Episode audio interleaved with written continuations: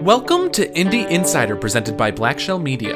This is the weekly show where we speak with indie video game developers, publishers, and industry professionals about their projects, their stories, and their advice to others. I'm your host, Logan Schultz, and today on the show I sit down with Jason Della Rocca, co founder of Execution Labs, a company looking to invest in early stage game studios. Jason and I chat about his extensive history in the industry, the structure of Execution Labs and investment funding how indie developers become real entrepreneurs, and Jason shares his advice for those looking to make it in the indie video game industry. Before we get to the interview, however, a couple of quick notes. This show is presented by Blackshell Media, a publishing and marketing firm working to help indie developers reach their goals and new audiences. The company also strives to offer unique, inspiring, and even educational services for developers, publishers, and gamers alike, which is why we get to bring this show to you. Speaking of which, be sure to subscribe to our show on iTunes and other podcast services across the internet. And please leave a review. If you'd like to be a part of the show and share your thoughts, questions, or even request a professional to bring on the podcast, send me an email at logan at blackshellmedia.com or reach out on Twitter at Logan A. Schultz. Finally, special thanks to Jason for joining us on the show, as well as Benjamin Tissot over at bensound.com for allowing us to use his song Going Higher in the show. And now, Jason Della Rocca.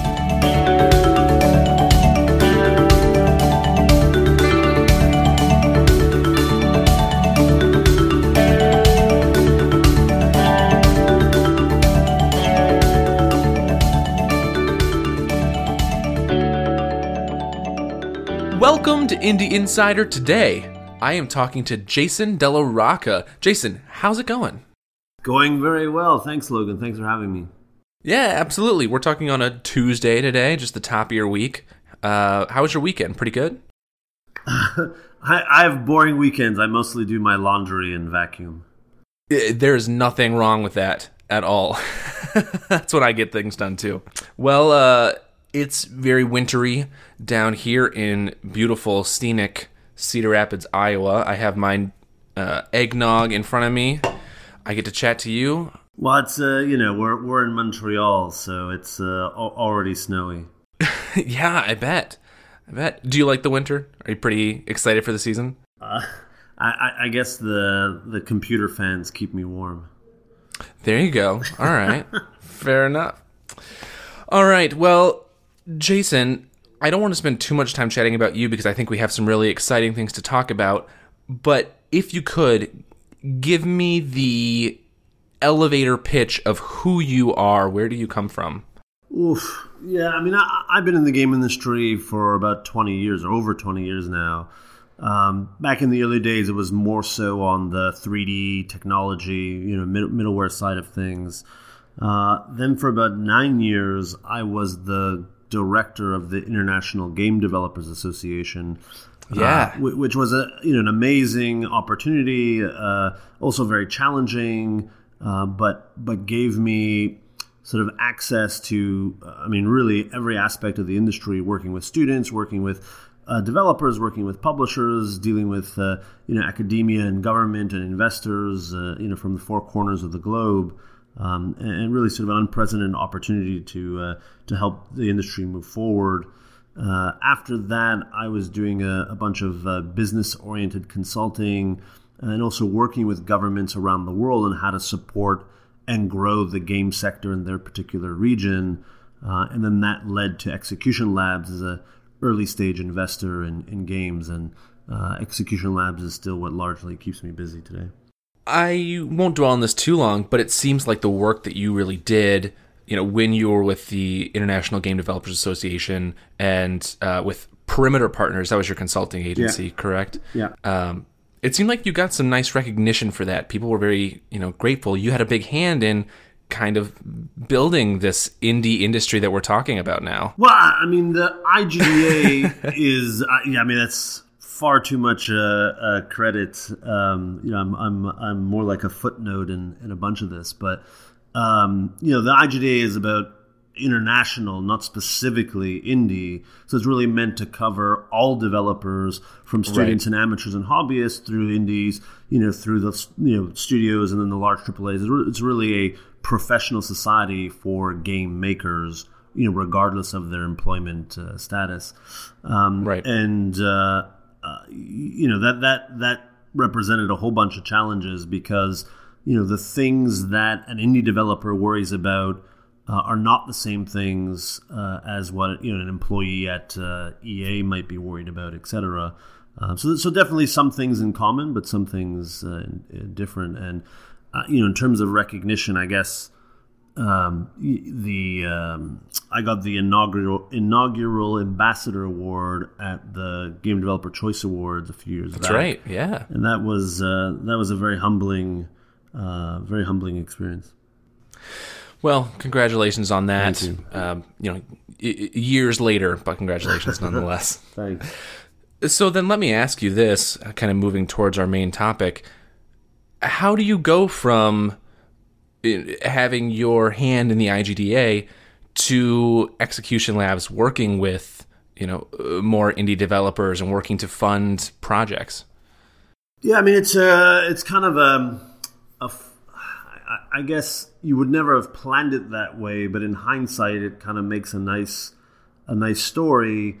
Uh, in that during the time at the IGDA, part of the work was certainly about uh, developing community, uh, connecting developers, connecting developers with other stakeholders in the game industry.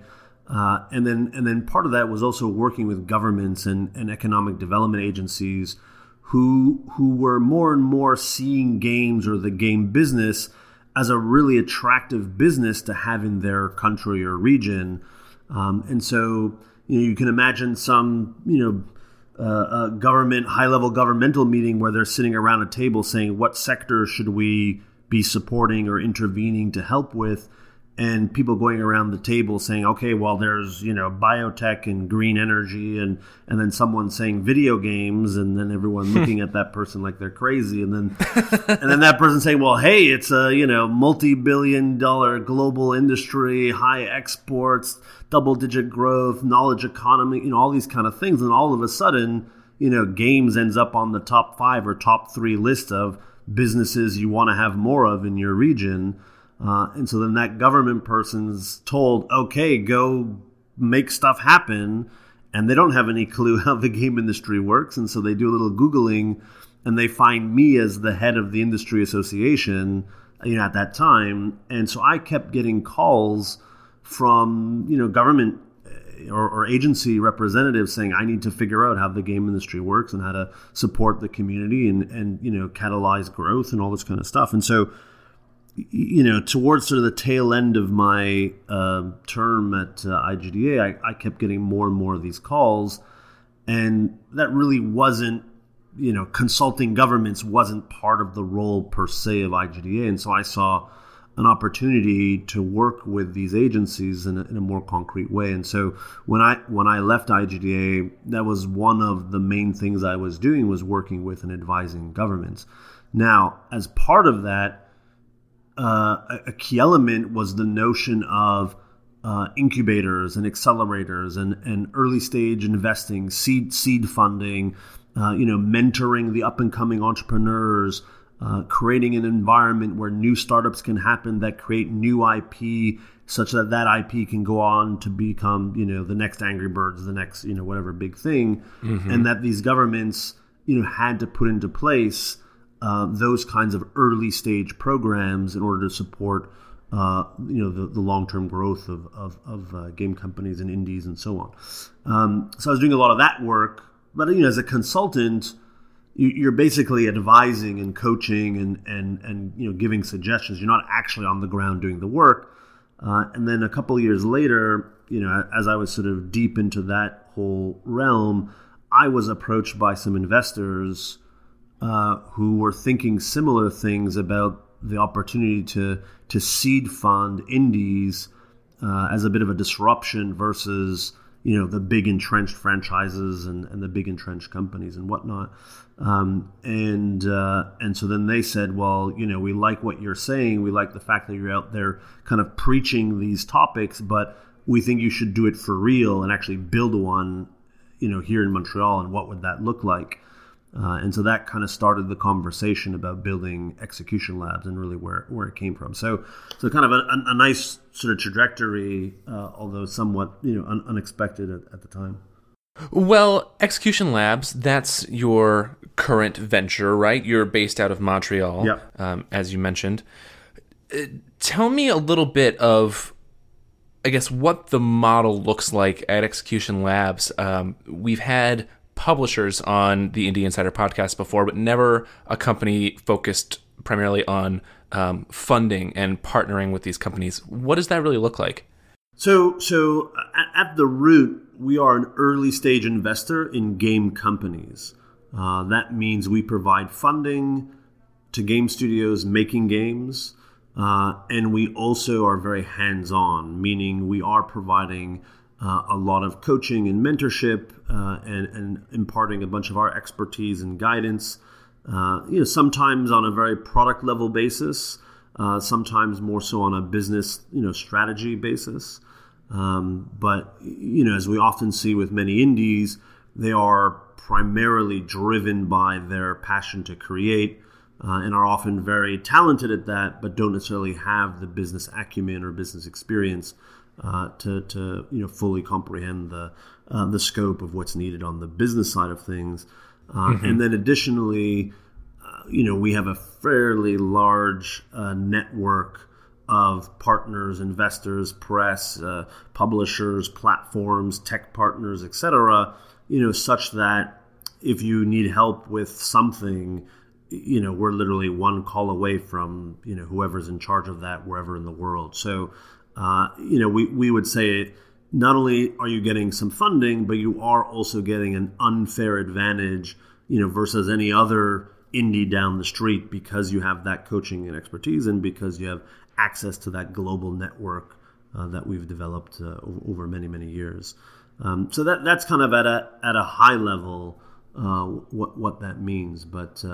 Uh, fundamentally, we are an investor in companies. We become a long term partner. We take equity in your studio, uh, and and we work towards you building that studio into a successful long-term viable and you know uh, growing or thriving studio Sure, really being a resource for these young and new companies, right? Exactly. Yeah.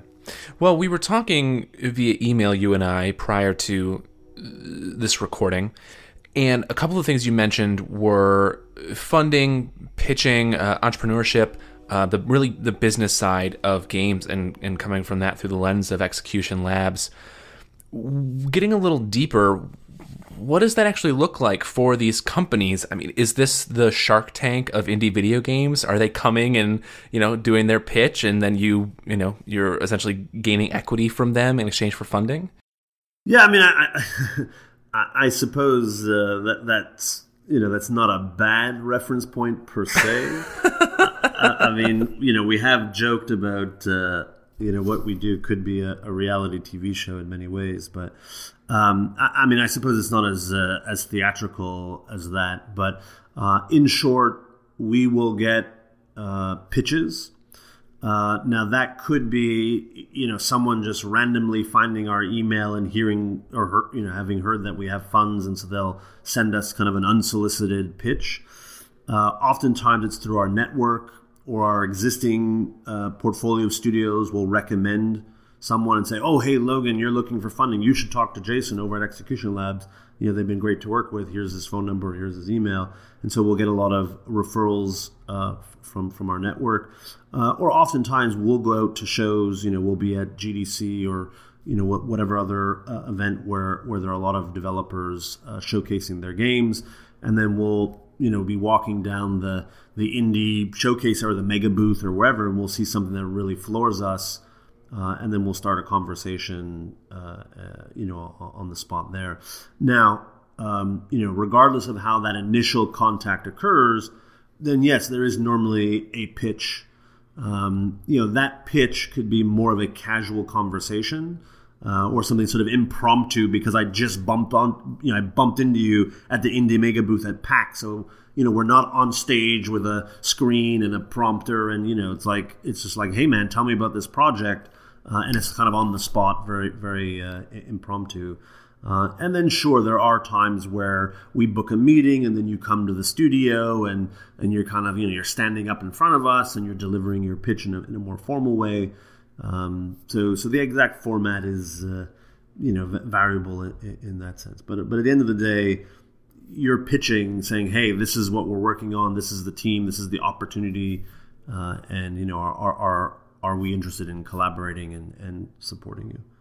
So perhaps you can share a piece of insider advice at this point for the aspiring indie developers out there listening.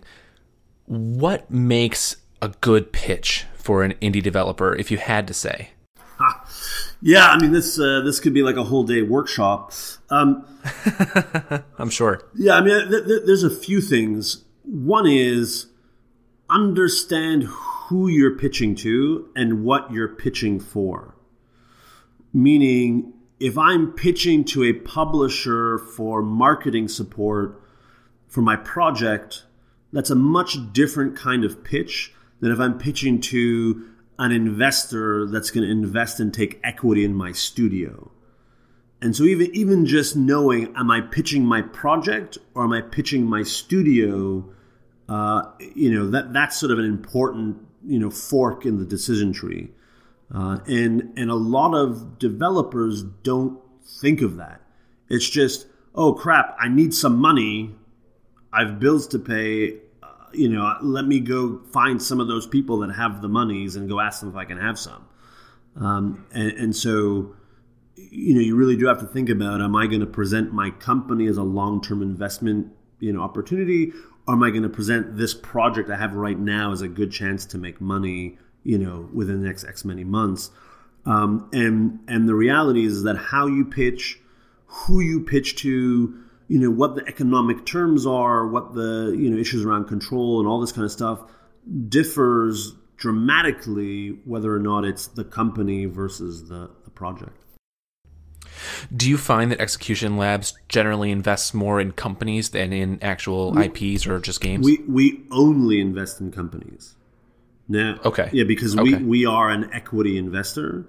So, so you know, we invest in the company. Of course, the company is making games, uh, but ultimately, our evaluation is on whether or not the company has a future. If the company and that team can build and grow something over time, if uh, you know, if they have a roadmap of games that we think over time will will grow and become massively successful. Uh, so it's a much much longer term perspective, and that is true of most uh, VCs or venture capitalists, or, or what we typically call as quote unquote investors. Investors right. tend to be oriented towards the team and the company's long term potential, which is much different from project financing, which is normally what we would link to publishers, right? Publishers right. to this day remain probably the largest single source of project financing in the industry. Uh, but th- those deal terms and stuff are, are, are dramatically different from uh, you know taking on an investor into your company. Well, so we've talked about pitching and we actually talked about funding quite a bit as well. One of the other things you mentioned was entrepreneurship, and this is where I wanted to bring up uh, an article that you published recently uh, as a guest post under the Canada Media Fund Trends, um, and you talked a lot about uh, kind of the state of indie video games and studios in Montreal, where you are. You talked about the first ever game development conference in Morocco. Uh, but it seems like the kind of center, the core of that article was about uh, being an entrepreneur within this industry as opposed to being a hobbyist. Can you speak to that just a bit? Yeah, I mean, it's it's something we've seen uh, in the studios and, and founders that we've invested in um, this kind of struggle with identity as an entrepreneur. Uh, you know, the, the game industry, that there's a lot of kind of mythology around indies. Um, and, the example I gave in the article was like Phil Fish uh, behind Fez, Right. and and you know where it was really chronicled. You know his sort of rise and struggle was chronicled in Indie Game the movie. Uh, you know where where we still kind of romanticize the notion of being a starving artist, you know, suffering for your craft to create something truly unique and special. Uh, you have to endure those rigors and, and so on and so on. Um, and so many indies kind of hold those romantic notions uh, and have a hard time reconciling that with the idea of building a business and making a game that's a product in a marketplace that will generate revenue so that they can pay employees and all this kind of stuff.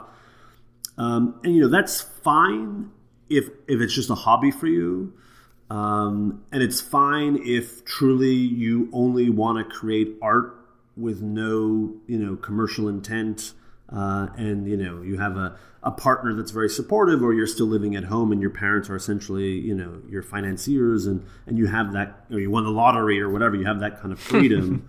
Uh, to just sort of use games as your canvas to express yourself you know, that's wonderful and that's powerful and that's part of what makes game creation so amazing.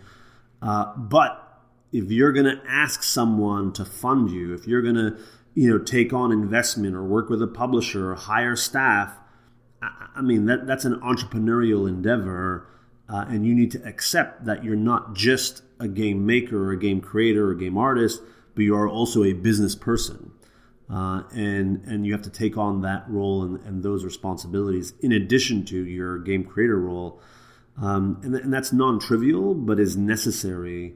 Uh, and so that article sort of talked a little bit about that uh, in, the in that sort of uh, you know struggle between starving artist and what many would call kind of a sellout, right? Like you know this expectation that oh you're not indie if you're making money or what you're doing is not meaningful if you're doing it to you know generate revenue uh, and oftentimes I try to present a, a kind of a, a, more nuanced look that it's not this binary choice between sellout and starving artist, but there is this notion of indie entrepreneurship kind of in, in between, which means you can you can do meaningful, creative, innovative work, but doing so in a context of commercial intent, uh, and you know actually generate uh, revenue in a meaningful way.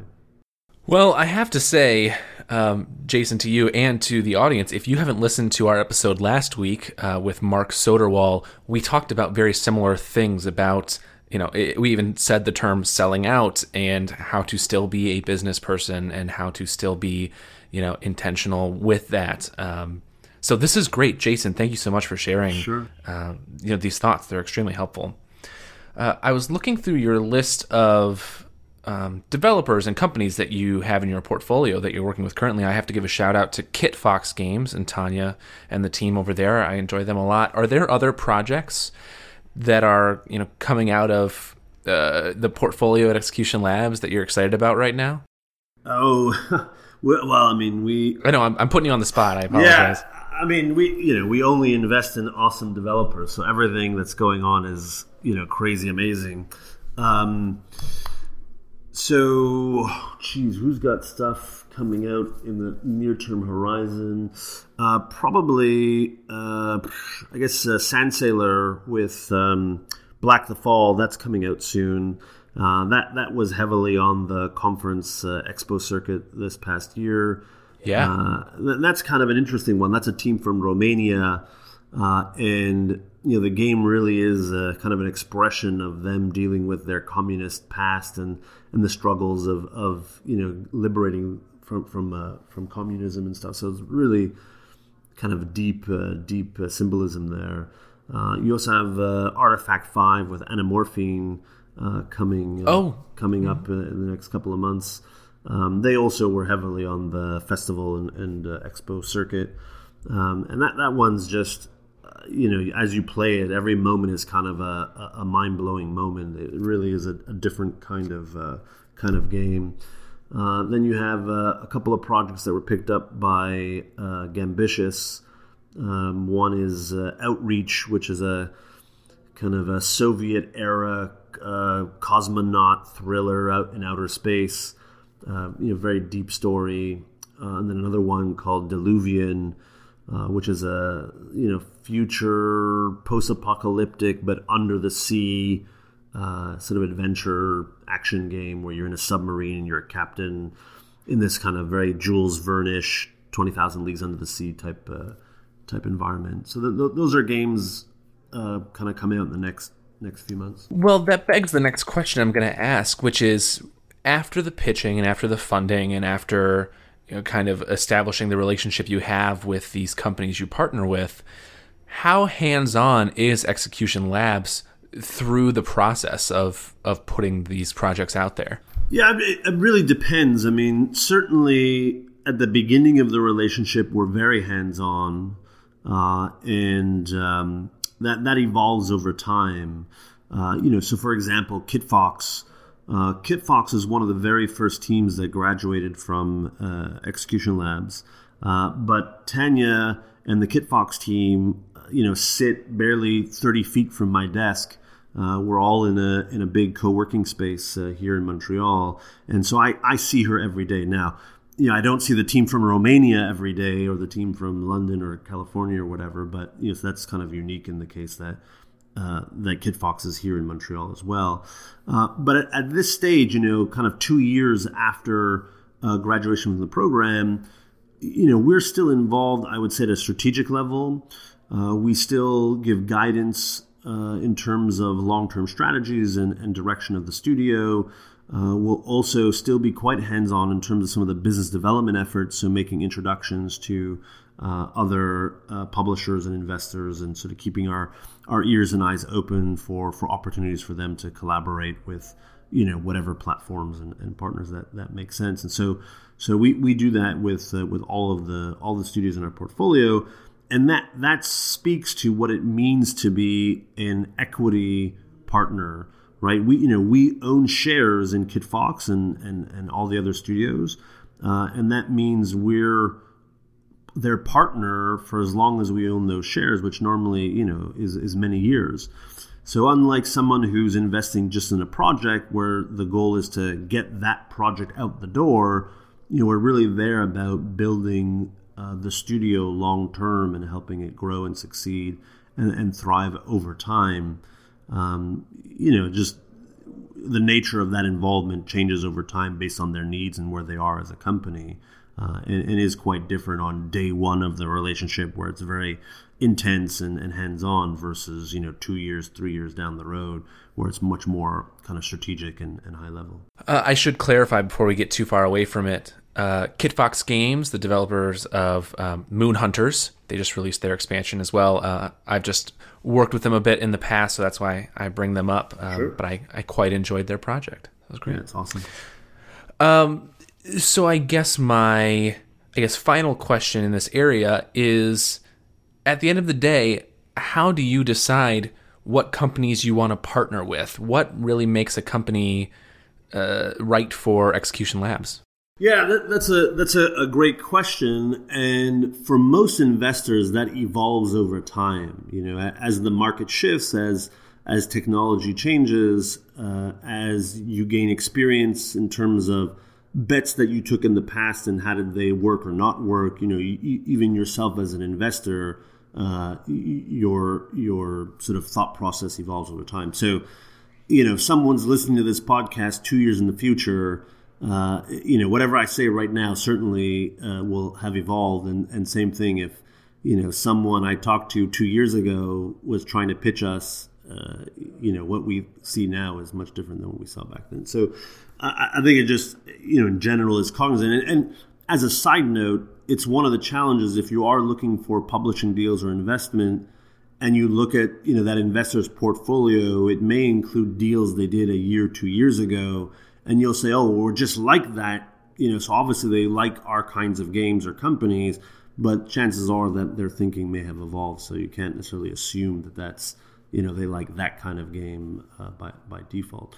Um, but but you know we are a for-profit entity. I mean we're you know we're not just doing this because we we love. I mean we love it, we enjoy it, but but we ourselves are venture backed so we have our own investors that are expecting us to make smart decisions with with the funds that they've given us, uh, and to find winning studios that will grow uh, and generate you know meaningful revenue over time. So you know, there there very much is this kind of cold hard cash type perspective of you know we're going to invest because we think that the money we give you will we will return on that money many times over for ourselves and our investors. And you know i think if you're a developer and you're looking for someone else's money you need to understand what those economics are. And so if you're taking funds from a government grant you know maybe the, the expectation of return is zero or or like pay back the loan or pay back the grant that's much different than if you're taking venture capitalist money and they're going to give you a million dollars because they think you're going to be the next supercell that's going to sell for a billion dollars, you know, in four years. Um, you know, if you're not in a position or even willing to go down that path, then don't take that money.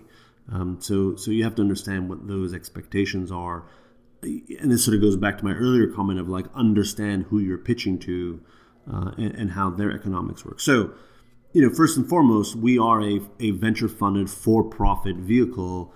Uh, and so there does have to be this sense that we're investing in you because we think there is, in fact, long term potential for, for growth and, and, uh, and a return. Um, you know, beyond that, uh, it's really about the team. I mean, everything we do is about the team because we're we're banking, we're betting on you as the leaders of that company to to build and grow and get to that point of, of value. And so, you know, do we believe that you have the right tenacity and perseverance? Are you coachable? Um, you know, as as a co-founding team, do you have a nice complementarity of skills? So you have someone who's more technical and someone who's more creative and someone who's more, you know, uh, business minded. Uh, you know, if you're a team of a bunch of programmers and all, you're all just tech, techie techies, you know, it's going to be really hard to build a long term, uh, you know, thriving company if you're just, you know, sitting there always trying to tackle engineering problems. Uh, likewise, if you're just a co-founding team of creative, you know, designer artist people, um, it's gonna be very hard for you to, you know, really build a company. So, so we're looking for complementarity of, of skill skill sets. Um, and coachability and, and you know the right mindset of tenacity, all, all, all that kind of uh, good stuff. Um, and you know, today a lot of the stuff we're looking at is much more multiplayer oriented, scalable, uh, looking at you know high degrees of social engagement or ways to leverage the you know streamers and YouTubers and Twitch as a way of building organic growth uh, and kind of circumventing uh, uh you know high high paid acquisition budgets, all this kind of stuff. So you know it's very challenging for for indies that are trying to build businesses or be entrepreneurial. Is that you know, building an awesome game is just the starting point. Like that's the baseline. Uh, you really have to think about the game and the audience and how do we get it to that audience and how do we you know how do we get noticed vis-a-vis the hundred other games that that audience is you know going to get bombarded with and uh, and if you're not thinking of those things you know it's it's a, it's a real turnoff how do you decide that you're going to pursue multiplayer, you're going to pursue streaming with your, you know, the companies you want to partner with now? Is that just based on current trends, what you guys are seeing, you know, within the Execution Labs team? Yeah, I mean, so so uh, again, I mean, th- this is all in the context of you know this is business, right? I mean, we're trying to build games that make money, um, and just as a caveat you know, I, I I fully respect those who aren't interested in that and just want to express themselves. And as, as we said before, I mean that's that's powerful. But on the assumption that we're trying to build businesses and we're taking publishing deals and looking for investors and building mm-hmm. a company, mm-hmm. you know, all of those businessy things, um, you, know, like like it's a different conversation. So one of the biggest mistakes we see from from developers is they'll come in and they'll pitch. Well, I mean, two two main problems. One is uh, they'll pitch a project. You know, I don't know, whatever ninjas. Like I'm I'm gonna build ninjas in space and whatever. It's gonna be super awesome. And uh, you know, it's just it's just three four of us, so we're a small team.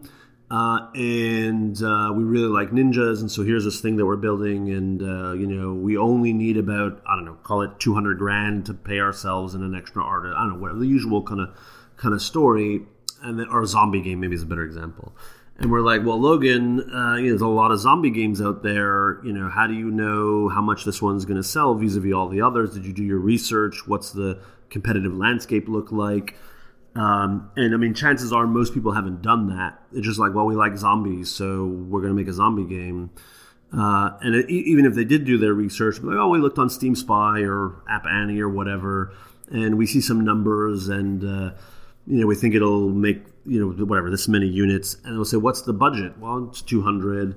Okay, and so if you think you're only going to sell, you know, whatever ten thousand units at twenty dollars per unit, you know, you're you're proposing us a break even opportunity and they, and they never sort of connected the like this is what it takes to make the game and this is what we think the market potential is and like oh crap we're not going to make a profit now now of course I, mean that's speculation. They may make zero they may make 50 million. You never know at the end of the day how the market will will receive it. But a, a, as a baseline you know if you're if you're sort of thinking is like oh i think i can break even like why am i going to give you my money? It's like I, it's safer if i just leave it under my mattress than, than to risk it, you know, than, than, to risk it on, on yet another zombie game. So, so we will often get that kind of pitch where where you know the the best case scenario kind of nor- like ah maybe we break even. It's like that, that I'm just not compelled to ri- even I think you know I think you're cool and the zombies look good.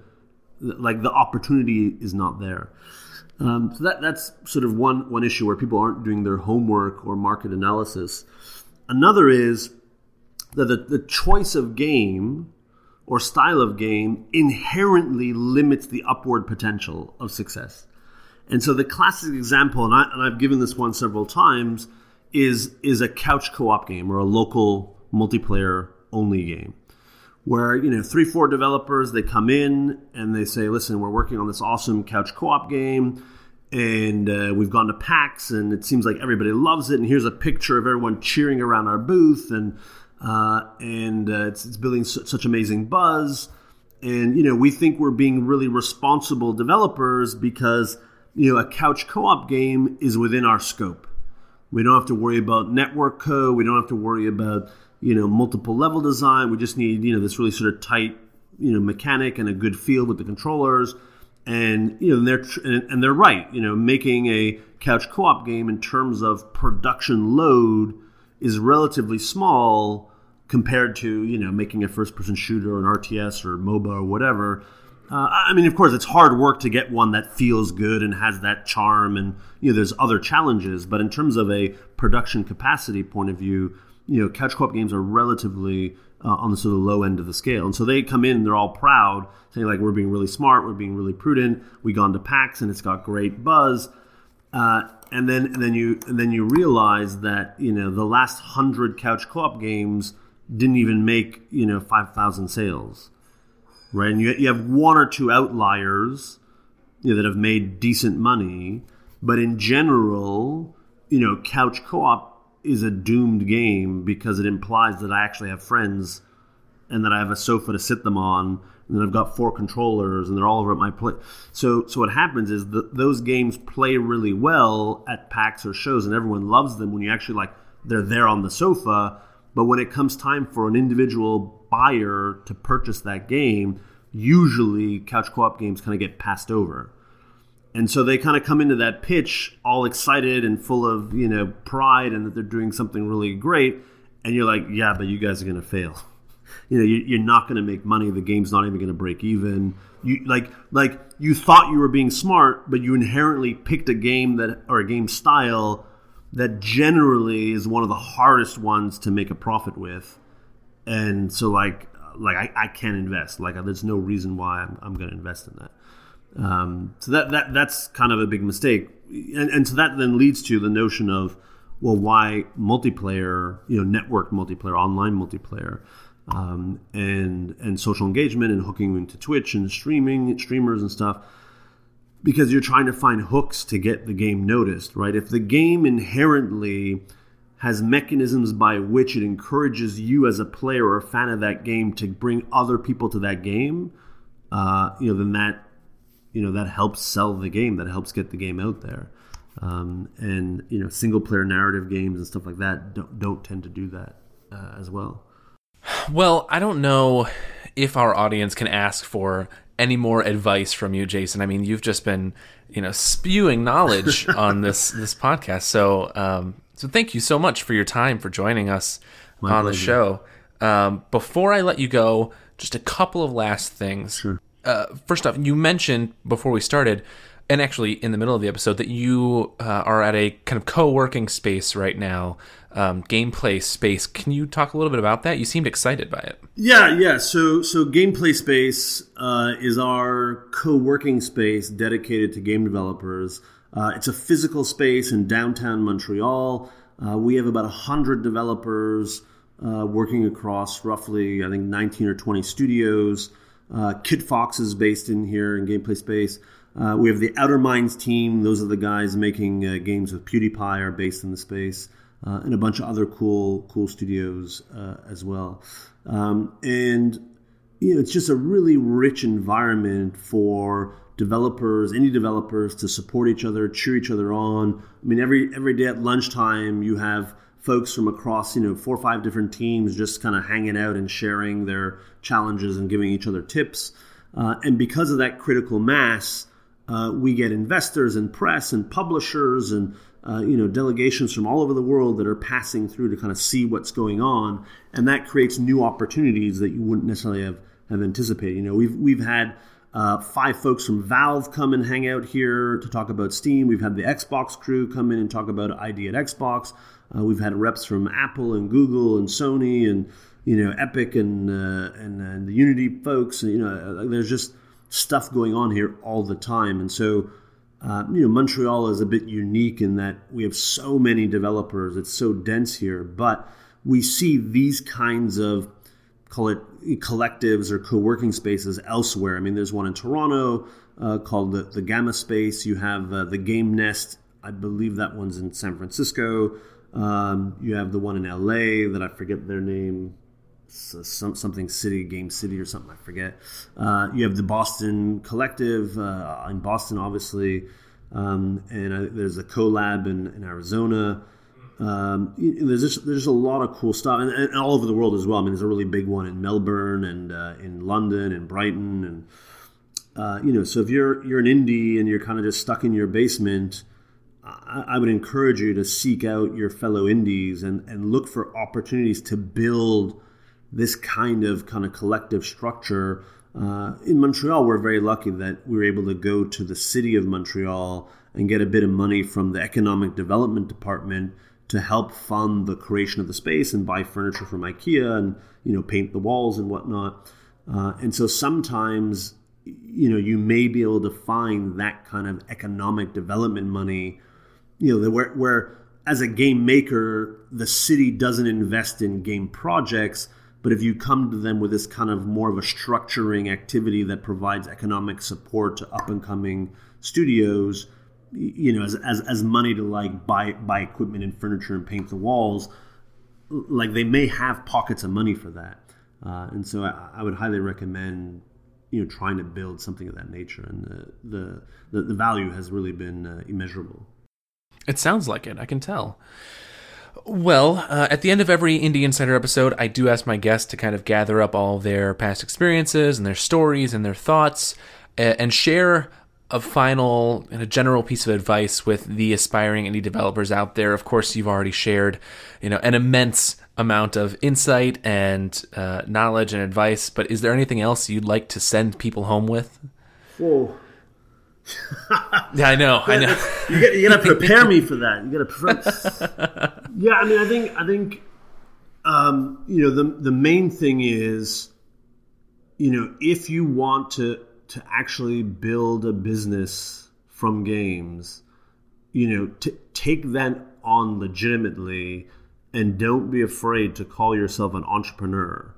Uh, and and you know there are countless uh, highly respected folks in the industry that, that I would say that are these indie entrepreneurs that everyone you know believes does amazing work, innovative, creative work, but also they're making crap tons of money, uh, and there's there's no shame in it. So, um, you know, if you're going to take on that identity as an indie entrepreneur, you know, really, you know put on the suit even if it's a sort of symbolic suit and take on that role and take the responsibility to to learn and educate yourself about business uh, you know, at the end of the day you know game developers are problem solvers and the business is just another problem to solve uh, and i think for too long people have just been kind of you know scared of the business but really it's just another problem to tackle so so take that on full-heartedly um, and uh, you know, success is much more likely to come.